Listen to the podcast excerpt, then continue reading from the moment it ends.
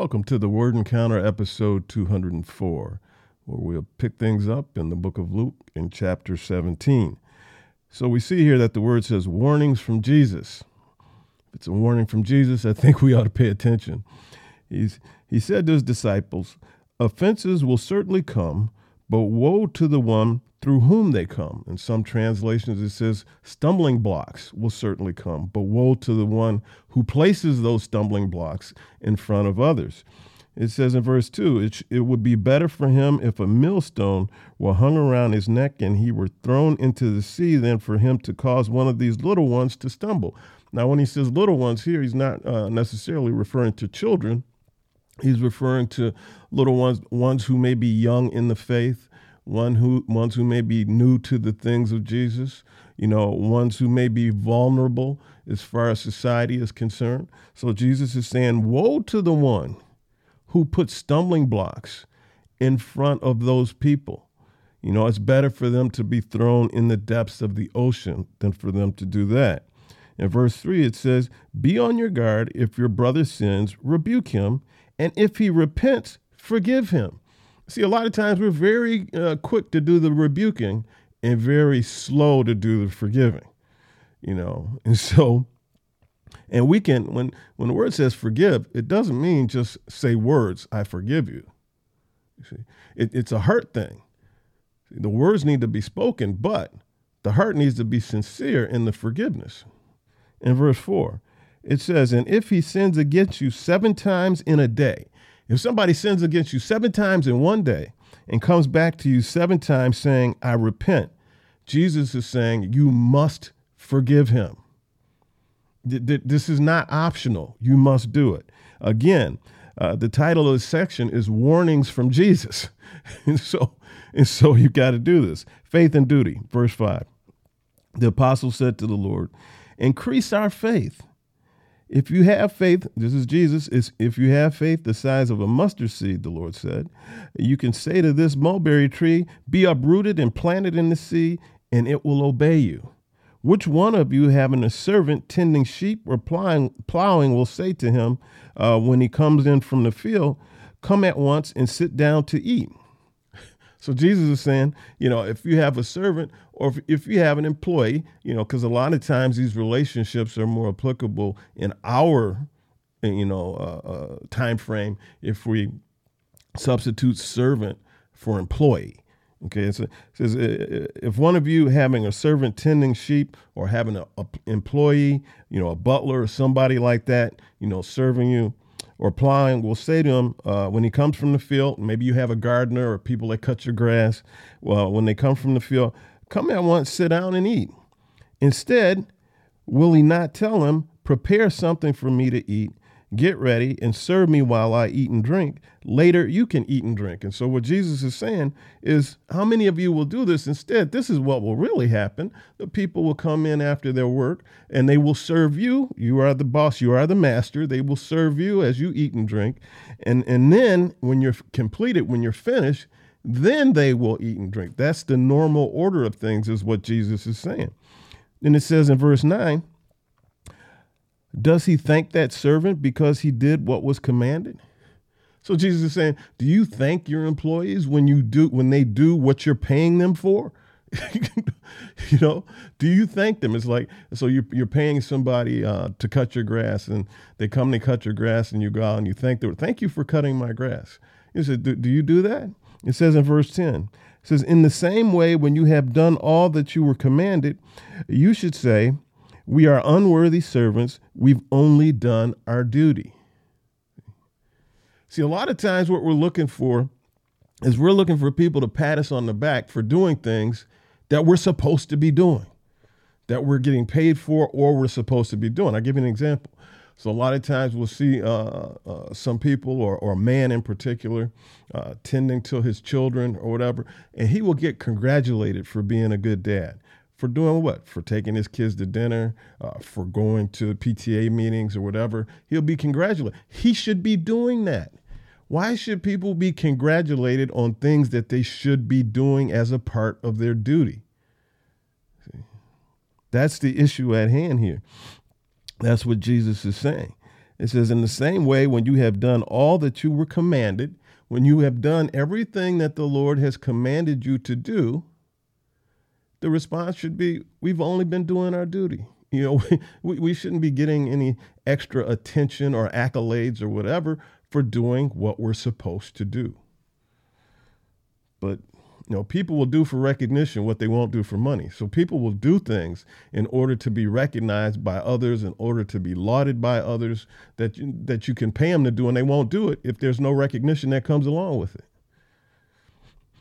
Two men healed. Verse 12. As he entered the village, ten men with leprosy met him. They stood at a distance and raised their voices, saying, Jesus, Master, have mercy on us. When he saw them, he told them, Go and show yourselves to the priests. And while they were going, they were cleansed. So they had leprosy. Jesus told them to go uh, show yourselves to the priest. And on the way, they were transformed. Their leprosy dried up, it evaporated. Verse 15. But one of them, seeing that he was healed, returned and with a loud voice gave glory to God. I can see him on their way to the priest. He noticed we're cleansed and he gets beside himself, right? And he says, Glory to God, hallelujah. He reverses field, turns around, he's going to go back and praise the Lord. In verse uh, 16, he fell face down at his feet, at Jesus' feet, thanking him, and he was a Samaritan. See, he was a foreigner. He was one of the despised Samaritans that had this reaction. See, the same people that wouldn't let Jesus go through their town to get through Jerusalem later on, this was one of them. He reversed fields, came back to Jesus, fell down, face down at his feet, prone, thanking him, thanking God, praising the Lord. Then Jesus said, We're not 10 cleansed? Where are the other nine? Didn't any return to give glory to God except this foreigner? And he told him, Get up and go on your way. Your faith has saved you. Some other translations say, Your faith has healed you. Some say your faith has uh, saved and healed you, you know. But the, the point here is that you had this foreigner, this unfamiliar one, who recognized what was done on his behalf, and he couldn't help but express his thanks. He couldn't help but have an attitude of thanksgiving. He couldn't help but praise the Lord. But the other nine, the other nine that assumably, uh, presumably, you know, I think we can presume that they were based on how this is written, presumably a part of the family, a part of the Israelite nation. Presumably, uh, those other nine were that. They didn't come back. They didn't come back praising the Lord. They just went about their way. What do you do when something gets done on your behalf by the Lord? First, do you attribute it to the Lord? And if so, what is your response? The coming of the kingdom. In verse 20, when he was asked by the Pharisees when the kingdom of God would come, he uh, answered them, The kingdom of God is not coming with something observable. See, people are looking for something. They're looking for something like a king with a massive army coming in to take over. And Jesus is saying, No, no, no, no, no, no. That's not what this kingdom is about. You've got the wrong idea. 21. Jesus says, No one uh, will say, See, no, let me back up. Verse 21. No one will say, See here or there, for you see, the kingdom of God is in your midst. And what, what that means is that the king it's not just among you, the king of uh, the king the kingdom of God is among you and in you. And in some translations it said it says it's growing in you. So he's trying to get them to understand what the kingdom of God is. It's an internal thing.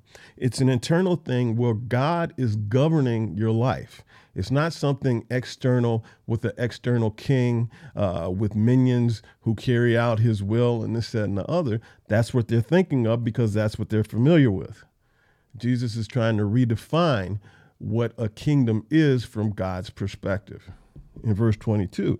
Then he told the disciples, The days are coming when you will long to see one of the days of the Son of Man, but you won't see it. They will say, to you, uh, See here, or see there. Don't follow or run after them. As for the lightning flashes, oh, mm, for as the lightning flashes from horizon to horizon and lights up the sky, so the Son of Man will be in his day.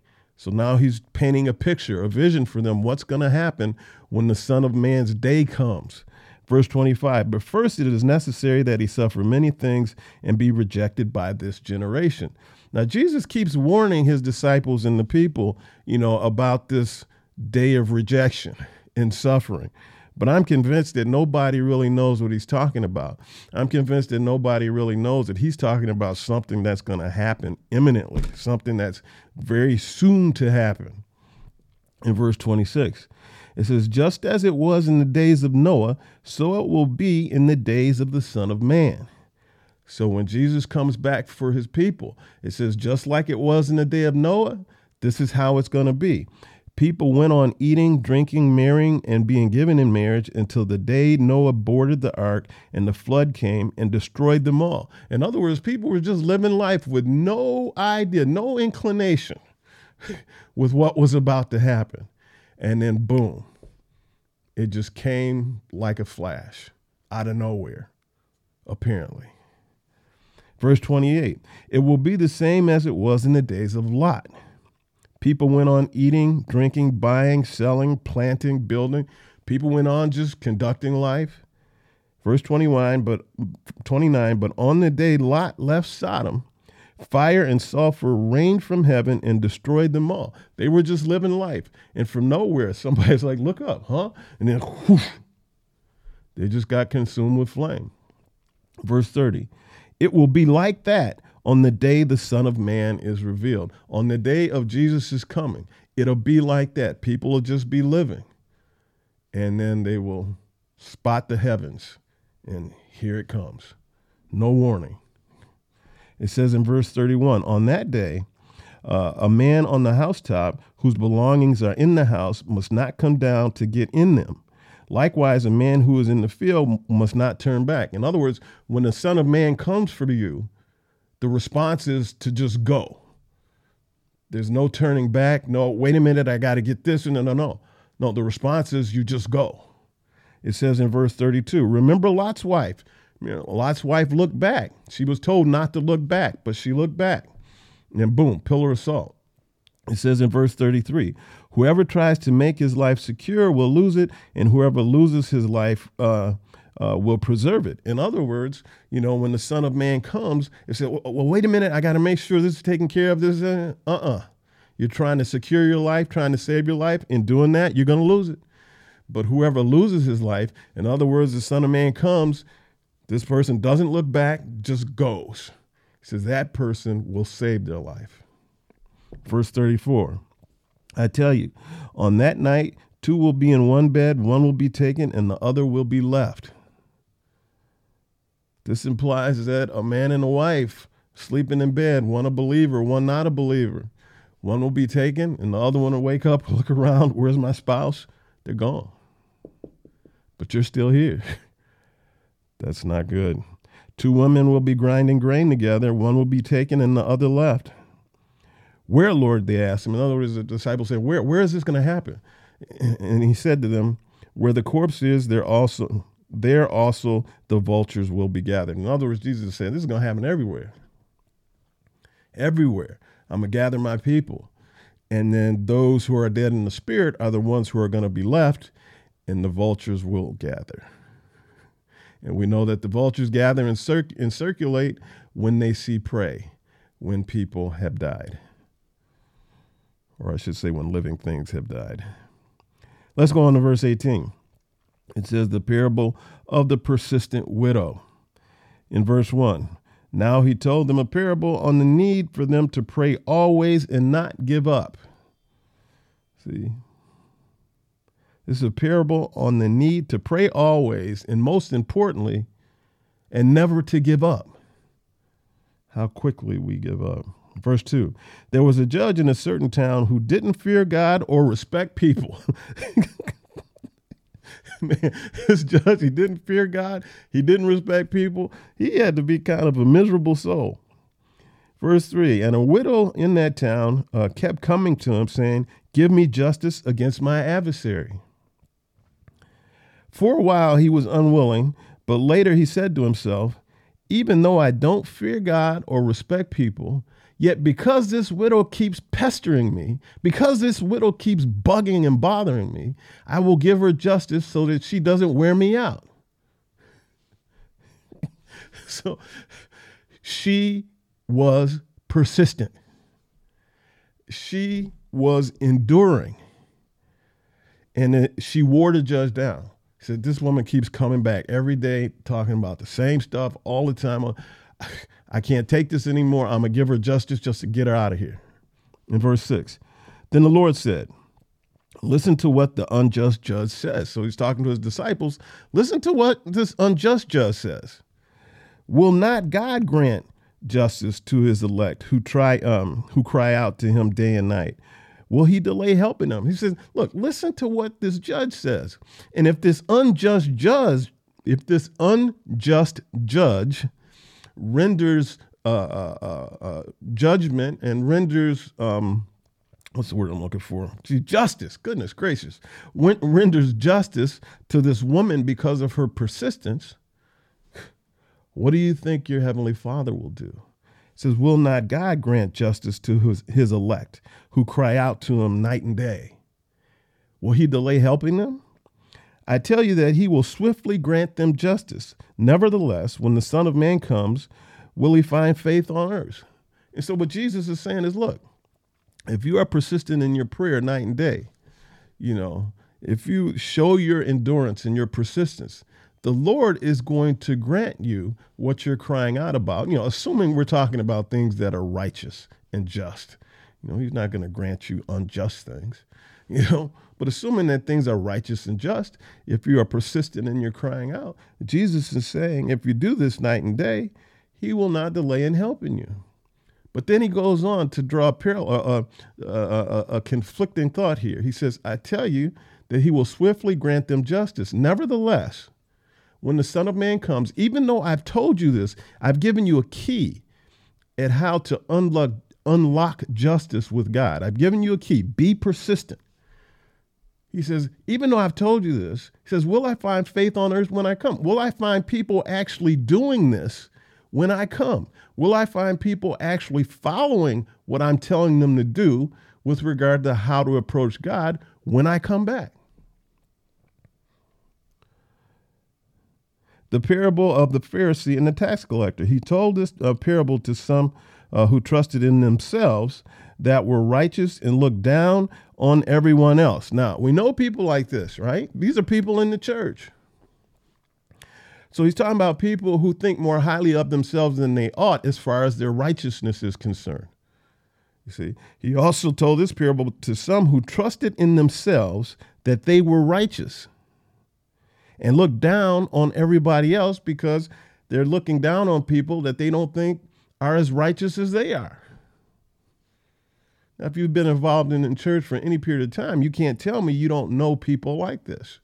In verse 10, it says, Two men went up to the temple to pray, one a Pharisee and the other a tax collector, a despised tax uh, collector. The Pharisee was standing and praying uh, like this about himself God, this cracks me up. I thank you that I'm not like other people.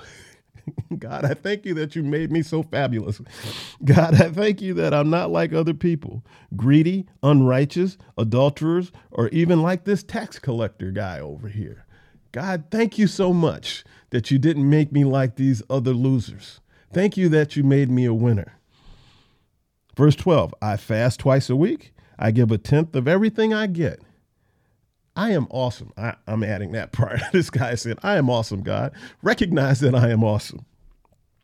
In verse 13, but the tax collector, standing far off, would not even raise his eyes to the heaven, but kept striking his chest and saying, God, have mercy on me, a sinner. God, have mercy on me, a sinner. God, please have mercy on me. I'm a sinner. And so it says in verse 14, I tell you the truth, this one went down. This one, the one that's beating his chest, saying, God, I'm a, a sinner. Uh, I tell you the truth, this one went down to his house justified rather than the other. In other words, some translation says, uh, this one went, uh, went home um, right by God, but this other one didn't. so this one went, uh, went home justified by God rather than the other one because everyone who exalts himself exalts himself will be humbled but the one who humbles himself will be exalted Blessing the children. Uh, we covered this in Matthew chapter 19, verse 13 through 15 in episode 186.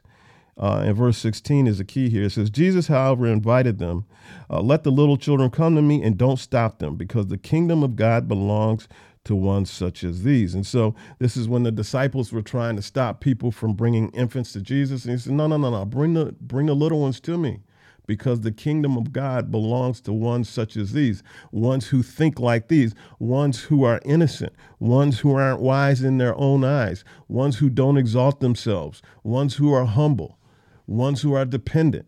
The kingdom of God belongs to ones such as these. The rich young ruler. Uh, we covered this in Matthew chapter 19, verses 16 through 22 in episode 186. And we drop down here to verse 22. It says, When Jesus heard this, he told them, You still lack one thing. Sell all you have and distribute it to the poor, and you will have treasure in heaven. Then come follow me. And so the young rich ruler said, You know, Lord, what do I need to do essentially to be saved, to be justified? Jesus tells him, You do these things. He says, Lord, I've done those things. What else? He must felt like he was lacking somewhere. So he asked, What else? And Jesus says, Okay, sell everything you have distribute to the poor, and then drop everything else and come follow me. But he was a rich man and he found this very difficult, if not impossible, to do. Possessions in the kingdom. We covered this in Matthew chapter 19, verses 23 through 30 in episode 186. And after his encounter with the rich man, um, you know, Jesus witnessed what his response was. And it says, seeing that he became sad, Jesus said, how hard is it for those who have wealth to enter the kingdom of God? For it's easier for a camel to go through the eye of a needle than a rich person to enter into the kingdom of God. Why is this? Because people of means and wealth become attached to their things and their money. And when they become attached to their things and their money, those things become their idols because they're more important to those people than the Lord Himself and anything that is more important than God in your life is an idol. And we know that God hates idolatry because he is not going to play second fiddle to anybody or anything else in your life. That's why it's so hard. It's not that rich people or wealthy people can't get into the kingdom of heaven, is that they can if they can keep the perspective correct if they recognize that they don't own anything, that they are in fact uh, uh, caregivers, stewards, of what has been given to them, that they don't own it. It all belongs to the Lord. If they can keep that perspective and behave in a way that is consistent with that perspective, then yes, they can get into the kingdom of heaven. But uh, the word says it, and I think it's accurate, is that that's very difficult for most people to do. The third prediction about his death. And so Again, Jesus was always uh, schooling his disciples on what was about to happen to him. So this is the third time he's teaching them, you know, that he's going to be handed over to the chief pre, uh, priests and scribes, and that uh, in order for the word to be, for the prophesied word to come true, this has to happen. A blind man receives his sight. We covered this in Matthew chapter 20, verses 19, uh, 29 through 34, in episode 187 of the Word Encounter. Uh, in Matthew, it says two men. In Luke, here, it says one man. You know, that's a difference in the accounting of the stories, but the story uh, are essentially the same. It says, uh, uh, So he cried out to Jesus, uh, Son of David, have mercy on me. Then those in front of him uh, told him to keep quiet, but he kept crying out all the more, Son of David, have mercy on me. And so they were walking, and this a blind man was calling out to Jesus, you know, Son of David, Son of David. Everybody tried to shut him up. Don't bother the teacher, you know. But no, no, no, no, no. That wasn't Jesus's deal. He came to heal the sick. And so, because of this man's persistence, because he kept crying out all the more, Son of David, have, have mercy on me Jesus stopped and commanded that he be brought to him, and then he was healed. And with that, we are going to stop for today. Uh, we'll pick things up in chapter 19 tomorrow. Um, and as is always the case, you know, read uh, read Romans chapter 10 and just read it and read it and read it because it is Very important that we all understand that even those of us who have already made a public confession about our intentions to follow the Lord, um, sometimes these things can wane within us, you know. Sometimes our, our irons can grow cold. See? And so we need to stay on top of things because, you know, the word says that none of us knows that day that's going to take uh, take place. And the word warns us to be ready. So even if we've already made that commitment to the things of the Lord, we have to continuously remind ourselves what it is we're doing and why we're doing it. And in Romans, it tells us that all that's necessary is that there is a belief in your heart and a confession with your mouth that Jesus is Lord. And the word says that you will not be put to shame and that you will be saved. that doesn't mean by any stretch of the imagination all of the problems and issues in your life are going to suddenly dry up. As a matter of fact, Jesus says that he, he came to bring the sword. You know, he came to separate people with regard to their beliefs. In some cases, a confession, a sincere confession, and a heartfelt belief is going to bring some strife into your life because it's going to cause some problems with some other people who don't feel that way, who think you might be crazy. And so, one of the first things one's, one needs to do, in my opinion, is to, uh, when one is new into the kingdom of God, is to find a group of other like minded people in a church, in a word based, Bible based church. Not all churches are word based. I don't care what the denomination is, that's irrelevant. It's about whether this church, this group of people calling themselves a church, are they seeking uh, to live their lives according to the things of God as presented in His Word? See, that's the way that you stay on the straight and narrow. Then you don't deviate into opinions, man's philosophies, or anything like that. Then you become a true seeker of the Lord. And we always need to be evaluating that because even churches that are word and Bible based, they can veer off in time. They can become influenced by culture. And so it's up to us as individual believers to make sure that we are in the company of people that don't allow that to happen. And if it does, then we need to change companies. And so, with that, we are done today.